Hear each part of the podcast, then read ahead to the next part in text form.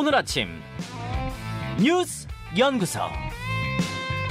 오늘 아침 뉴스의 맥을 짚어드리는 시간 뉴스 연구소 오늘도 두 분의 연구위원 함께합니다. 뉴스톱의 김준일 수석 에디터, 경향신문의 박순봉 기자, 어서 오십시오. 안녕하세요. 예, 아, 오늘 그 이재명 대표의 무기한 단식 소식은 잠시 후 현장을 연결할 겁니다. 현장 연결해서 좀 자세하게 인터뷰로 풀기로 하고 그 소식 제외하고 가보죠. 네. 육사 홍범도 흉상 이전 결정. 육사가 홍범도 장군 흉상을 이전하기로 최종 확정을 한 겁니까? 네, 확정이 어제 됐습니다. 홍범도 장군 흉상이 육사 안에 교정 안에 있거든요. 이걸 밖으로 옮기는 겁니다. 즉 육사 기준으로 보면 퇴출을 시키는 거예요. 음. 홍범도 장군 흉상이 그 충무관에 있거든요. 충무관은 일반 대학의 종합 강의동이라고 보시면 되고요. 이걸 왜 옮기느냐? 이제 육사가 설명하는 거는 공산당 이력이 있기 때문에 육사의 정체성과 맞지 않다 이런 입장입니다. 네. 국방부가 지난달 28일에 이미 이유를 한번 설명을 했었는데 어제도 비슷한 입장문을 다시 한번 냈거든요. 육사가요. 네. 홍 장군 이 소련 공산당 활동을 근거로 들고 있는 거고요. 음. 북한과 싸워야 할 군인을 양성하는 곳인데 공산당 이력이 있는 이 홍 장군 흉상이 있는 게 안 맞다 이런 얘기들을 하고 있는 거예요. 자, 이제 그런 논의가 계속되는 와중에 결국 흉상은 육사 밖으로 나간다 결정이 됐는데 제가 궁금한 건 육사 밖으로 나간다면 어디로 이전하는 건지 궁금하고 또 하나는 홍범도 장군 외에 다른 분들, 음. 다른 네 사람의 흉상은 어떻게 되는 건가 그것도 궁금해요. 네, 일단 육사가 원하는 장소는 독립기념관인데 아직 결정된 건 없습니다. 네. 보훈부하고 논의를 해야 되는데 이제 보훈부로도 아직 공식적으로 제안이 간 건 아닌 상태라서 추가적으로 논의가 필요한 상태고요. 음. 어디로 갈지는 네. 그리고 충무관 앞에 아까 말씀하신 대로 네 개의 흉상이 있고 또 충무관 안에 하나의 흉상이 있어가지고 총 다섯 개의 흉상이 더 있거든요. 네. 이 흉상들은 밖으로 퇴출되지는 않고요. 내부에서 조정을 할 겁니다. 그러니까 지금- 그 지금 있는 자리에서는 치우는데 네. 내부 안에 다른 곳 어디로 이전한다. 교정 안에 다른 곳으로 아. 두기로 했습니다. 그러니까? 요약해 보면 홍장군 흉상만 밖으로 내보내고 다섯 개 흉상은 육사 내로 이동을 한다. 육사 내에서 이동을 한다. 이렇게 보시면 되고요. 이건 문재인 정부 지우기의 의미다 이렇게 해석도 되고 있는데 왜냐하면 이 여섯 개 총 여섯 개의 흉상들은 문재인 정부 때 2018년에 설치가 됐거든요. 네. 당시에 독립군하고 광복군 정신을 선양하자 그리고 육군과 육사의 뿌리를 역사적 뿌리를 거기로부터 이어오겠다 이런 취지였는데 지금 육사는 요거 이제 연결하는 것 자체가 맞지 않다 이런 입장을 내놓고 있는 거고요. 음. 그리고 하나 더 봐야 되는 게 지금 홍범도함도 이름을 바꾸는 걸 정부가 검토를 하고 있습니다. 해군의 주력함 홍범도함 박근혜 정권에서 정권 때 붙여진 이름이잖아요. 네, 그때 진수가 됐는데 어제 국회 예결위에서 한덕수 총리가 나와 있었는데 그 민주당 기동민 의원이 물어보거든요. 이름 바꿀 거냐 이렇게 물어보니까 국방부에서 검토할 거라고 생각을 한다. 그런데 이제 또 비슷한 얘기를 해요. 저는 군함에다가 홍범도 그 전 소련의 공산당원의 자격을 가진 사람을 그 이름으로 하는 건 적절하지 않다고 생각한다 이런 견해를 붙이거든요. 네. 그러니까 이제 바꾸겠다라는 그런 취지를 밝힌 겁니다. 그러네요. 자, 이렇게 좀 정리가 돼가는 모양새. 김준일 에디터 어떻게 보세요? 예, 일단 이제 여, 여러 가지 논란이 있었는데 이게 최초로 돌아가 보면은 다섯 명을 다 옮기려고 이제 네. 독립기념관에 알아보다가 이게 이제 알려졌잖아요. 그러다가 논란이 되니까 홍범도 장군이 공산당 이력이 있다라고 해서 홍범도만 콕 찍어가지고 이제 옮기는 방향으로 이제 결정이 된 것 같습니다. 그래서 예를 들면은 이제 박정희도 그럼 남노당 박정희 전 대통령도 남노당 경력이 있는데 여기에 호국비가 있거든요. 친필로 쓴 호국비가 있어요. 아. 육사 안에. 아 육사 안에 박정희 예. 전 대통령의 예, 그건 이것도 옮겨야 되는 거 아니냐라고 하니까 어 박정희는 전향했으니 홍범도와 비교 곤란하다라고 이제 김대기 대통령 비서실장이 그저께 이제 국회에 나와서 그런 얘기도 했어요. 음. 어제 눈에 띄었던 게 지금 박종선 육사 총동창회장은 예수도 회개하면 용서하는데 백선엽은 회개했고 홍범도는 회개를 안 했으니까 이거는 다른 차원이다. 뭐 이런 식으로 이제 이상한 논리들이 막 이제 나오기 시작하는 게막 음. 이게 한번 뭔가 무리하게 뭐를 하려다 보니까 여기에 그럼 이 기준에 맞추면 이것도 해야 되는 거 아니냐라고 하니까 음. 이상하게 지금 다 말이 꼬이고 있다. 좀 이렇게 봐야 될 것 같아요. 그러니까 무엇보다도 짧게 말씀드리면은 이 홍범도 장군은 이 남북한 모두에게 홀대, 홀대를 당했습니다. 네. 북한 같은 경우에는 김일성이 홍범도는 공산주의자도 아니다라고 예전에 얘기를 했어요. 일단 홍범도 장군이 돌아가신 건 해방도 못 보고 돌아가신 거 아니에요? 1943 43년에. 년. 예. 북한공산당 만들어지기도 전에 이분은 독립도 못 보고 돌아가셨는데 음. 훗날 이분을 평가함에 있어서 북한도 우리 편 아니다 이런 거예요. 그러니까 김일성 같은 경우에는 공산당 아니다. 본연이 소련 유학파인데 네. 독립운동의 어떤 그 공적이나 이걸로 보면은 홍범도랑은 비교가 안 되는 거죠. 그러니까 네. 그러니까 어떤 본인의 정통성 이런 것들 때문에 얘 사회주의자도 아니야라고 홍범도를 깎아 내렸고 아. 김일성은 자신을 올리기 위해 예, 자신을 올리기 위해 그리고 우리나라도 빨갱이니까 어, 안 되고 그래서 한동안 그렇게 가다가 이제 우리나라가 북한하고 더 이상 체제 경쟁을 할 이유가 없을 정도로 강대해지니까 네. 홍범도 장군 유해를 모셔오려고 카자흐스탄에 접촉을 하니까 북한도 부랴부랴 우리도 모셔오겠다라고 해서 둘이 경쟁이, 음. 경쟁이 붙었거든요. 예, 근데. 외교전을 우리가 잘 해가지고 왜냐하면은 홍범도 장군 어, 원래 고향이 평양입니다. 예. 그러니까 북한이 더 논리가 있는 거예요. 고향으로 모시겠다. 그런데 우리나라가 외교전을 잘 해가지고 이를테면 체제 경쟁에서도 이기고, 그러면 정통성 경쟁도 이제 우리가 우위를 확보했다라는 게 이게 2021년에 유해를 모셔오면서 그런 논리였거든요. 이 논리가 지금 그럼 다 깨졌다. 지금 북한 수준이 됐다. 쉽게 얘기를 하면은, 그러니까 인정 안 하는 수준이. 그래서 이게 이제 맞는 방향이냐라는 건데.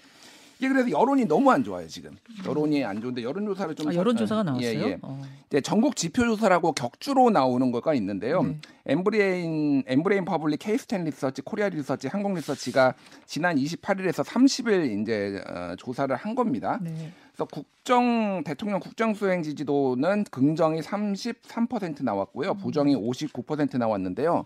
이게 2주 전에 비해서 긍정이 5% 포인트 하락하고 부정이 5% 포인트 오른 겁니다. 5% 포인트가 음. 움직인 게 이 윤 대통령 들어서 이게 흔한 일이 아니죠. 그렇죠. 5%까지 움직인 예, 건. 그러니까 네. 뭐 2주라는 거를 감안을 하더라도 5%는 상당히 크게 포인트는 크게 움직인 거고 예, 이게 예. 그럼 2주 사이에 뭐가 있었냐? 크게 보면 이제 두 가지가 있었던 거. 하나는 후쿠시마 오염수 방류 8월 24일에 있었던 거. 그리고 지금 이념 전쟁과 연관된 홍범도 장군 흉상 이전 논란. 이게 그러니까 중도층에서 확실히 많이 빠졌다라는 거고 대구 경북을 빼놓고는 모든 지역에서 다 어, 지금 부정 평가 높고 부울경, 부산, 울산, 경남 같은 경우에도 긍정 38, 부정 55. 그래서 음. 상당히 그러니까 뭐 지지층에서도 조금 많이 이걸 많이 부정적으로 보고 있다라는 거고 예. 이유에 대해서 물어보았는데 부정 평가 이유.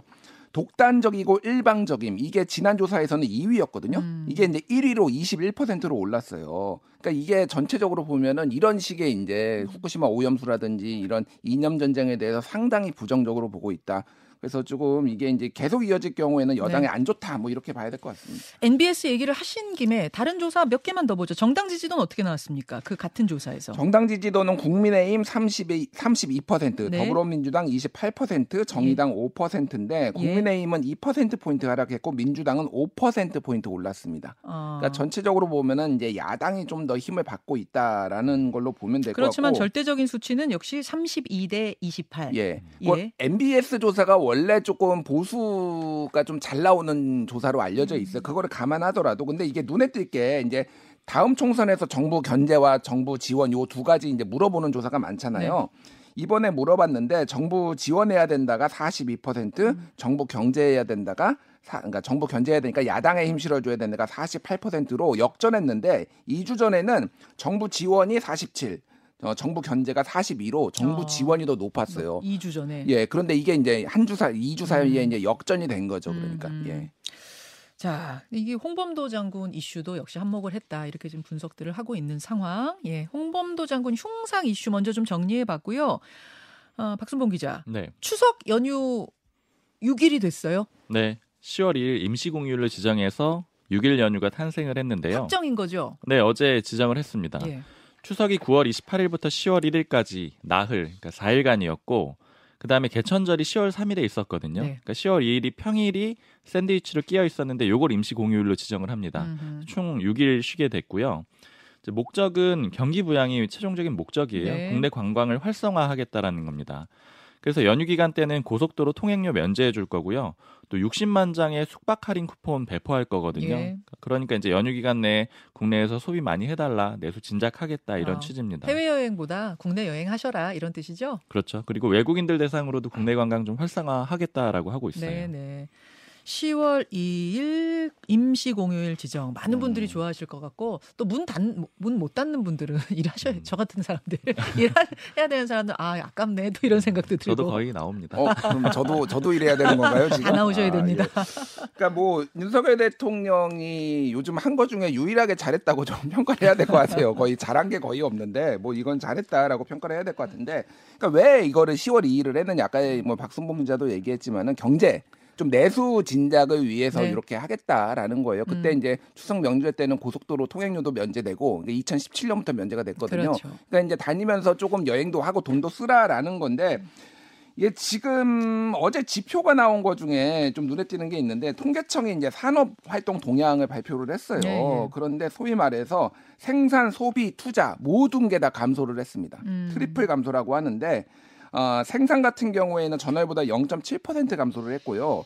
그리고 소비 판매액 지수도 3.2% 줄었고 음. 설비 투자 같은 거에는 8.9%가 줄어서 2012년 11년 이후 3월 이후 11년 4개월 만에 최대로 이제 감소를 했어요. 예. 이게 그러니까 소위 말해서 장기 이제 불황 초입에 있는 거 아니냐 계속 얘기가 나오고 있거든요. 올해 이제 경제 성장률도 지금 한은에서는 1.4% 정도 보고 있는데 굉장히 낮은 수치죠. 그렇죠. 그렇죠. 그러니까 지금 이거를 휴일이고 지금 쉰다고 해서 그럼 내수 진작이 될 것이냐. 그리고 더 안 좋은 거는 정부에서 기재부에서 특히 이제 상저하고 그래가지고 상반기에는 경제가 안 좋고 하반기에는 나아질 거다라고 계속 얘기를 했거든요. 네. 근데 지금 계속 틀리고 있어요. 그러니까 안 나아지고 있어요 지금. 상저 하저 쪽으로 좀 많은 분들이 더 전망하고 있죠. 음. 상저. 하절에 지나서 내년 초에까지 이제 상저로 갈 거다 이런 어. 이제 암울한 전망들이 상저 하저 다시 상저예요. 예, 그리고 그, 런 식으로 이제 갈 가능성이 높다라는 거고 지금 뭐 엊그저께 제가 말씀드렸지만 이제 정부 이제 예산안을 보면은 네. 두, 두 가지 특징이 있거든요. 전체적으로 하나는 감 세, 음. 하나는 이제 건전 재정인데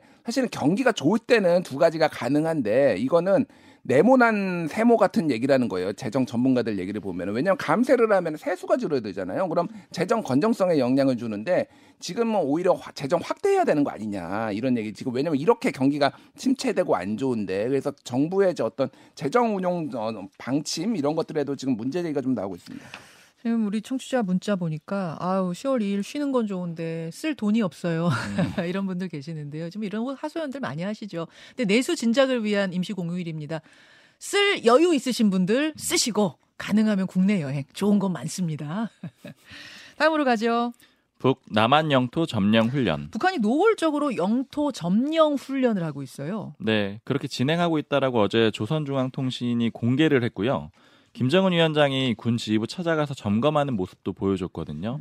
특히 그 모습을 보면은 남한 지도를 가리키고 있는데 그 위치가 계룡대로 추정이 됩니다. 예. 근데 그제 북한이 단거리 탄도미사일 두 발 쐈는데 이게 전술핵 타격 훈련이라고 그랬거든요. 음흠. 그 거리가 360km를 날아갔는데 이게 방향만 딱 맞춰서 돌리면 그 계룡대를 향하고 있어요. 예. 공군 본부를 타격하려고 했다는 거죠. 음.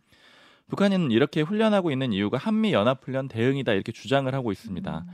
지난 21일부터 어제까지 한미 연합 훈련이 진행이 됐는데 이, 이 훈련이 북한이 보기에는 전면전을 가상하고 한 도발적 훈련이다. 음. 그래서 이걸 침공 격퇴하고 반격해가지고 남한의 전 영토를 점령하겠다. 군사 지휘 거, 거점, 작전 비행장 이런 것들이 대상이다 이렇게 밝혔습니다. 네, 네. 김준 수석 에디터. 예. 지금 북한의 동향 어떻게 보세요? 그러니까 예전하고 달라졌어요. 예전에 이를테면은 한미훈련, 연합훈련 하면은 항상 도발해 왔거든요. 네. 미사일 발사, 뭐늘 신무기. 공개. 근데 네. 이번에는 그러니까 마구잡이식 도발이 아니라 정확하게 실전 능력을 보여줬다 이런 거예요. 예를 들면은 뭐 유사시 미 증원군 전개 저지 계획 뭐 이런 것도 공개를 하고 북한군의 진격 예정로 뭐 그러니까 음. 진격 예정로까지 했다라는 거는 사실은 군사 기밀이기도 하지만은 우리가 이 정도 준비돼 있다 음. 이렇게 타격하겠다라는 거거든요. 그러니까 소위 말해서 한반도를 둘러싼 긴장이 계속 고조되고 있다. 여기까지 이제 봐야 될 것 같아요. 자, 잠시 후에 민주당 이재명 대표 단식 농성 당, 단식 현장, 무기한 단, 단식 현장을 연결할 텐데 연결하기 전에 두 분이 어제 그 민주당과 국민의힘 분위기, 정치권 분위기 좀 취재하셨잖아요. 짧게 30초만 분위기 알려주실 수 있어요, 박 기자? 일단 지금 내부를 향하는 메시지 이렇게 해석하는 경우들이 좀 많아요. 민주당의 경우. 예, 왜냐하면은 지금 사실은 이재명 대표가 방탄 안 하겠다라고 선언을 해놨는데 상황이 많이 바뀌었잖아요. 이화영 전 부지 사건이라든가 네. 이런 걸로. 그래서 이제 본인 스스로 말을 바꾸긴 그렇고 단식을 해가지고 의원들하고 지지자들을 좀 총결 집결 시켜가지고 안 나가겠다. 약간 이런 취지로 해석하는 사람들이 좀 많습니다. 어, 음. 자, 김준희. 그러니까. 지금 김영삼의 길을 갈 것이냐, 황교안의 길을 갈 것이냐 이런 점 전망이 나오고 있어요. 그러니까 83년에 김영삼 가택연금 당시에 이제 민주화를 위해서 예. 직선제 뭐 이런 거 요구하면서 23일간 단식을 했는데 엄청 민주화에 기여 를 기여를 했다 이런 얘기들이 나오거든요. 지금 상당히 그런 부분에 있어서는 비슷한 부분도 있는데 사실 2019년에 이제 황교안 대표가 얘기를 했던 부분 단식을 하고 동조 단식하고 삭발하고 그러면서 그때 본인의 리더십이 흔- 흔들리니 그거를 사- 상쇄하기 위해서 단식을 했다 이런 평가도 있었고 조롱도 있었거든요. 그러니까 어느 쪽으로 갈지 그거는 이제 이재명 네. 대표의 리더십에 좀 달렸다. 성공한 YS의 길이냐 실패한 황교안의 길이냐 그 갈림길 안에 앞에 서 있다. 그 현장 연결하겠습니다. 두 분 수고하셨습니다. 감사합니다. 김현정의 뉴스쇼는 시청자 여러분의 참여를 기다립니다. 구독과 좋아요, 댓글 잊지 않으셨죠? 알림 설정을 해두시면 평일 아침 7시 20분 실시간 라이브도 참여하실 수 있습니다.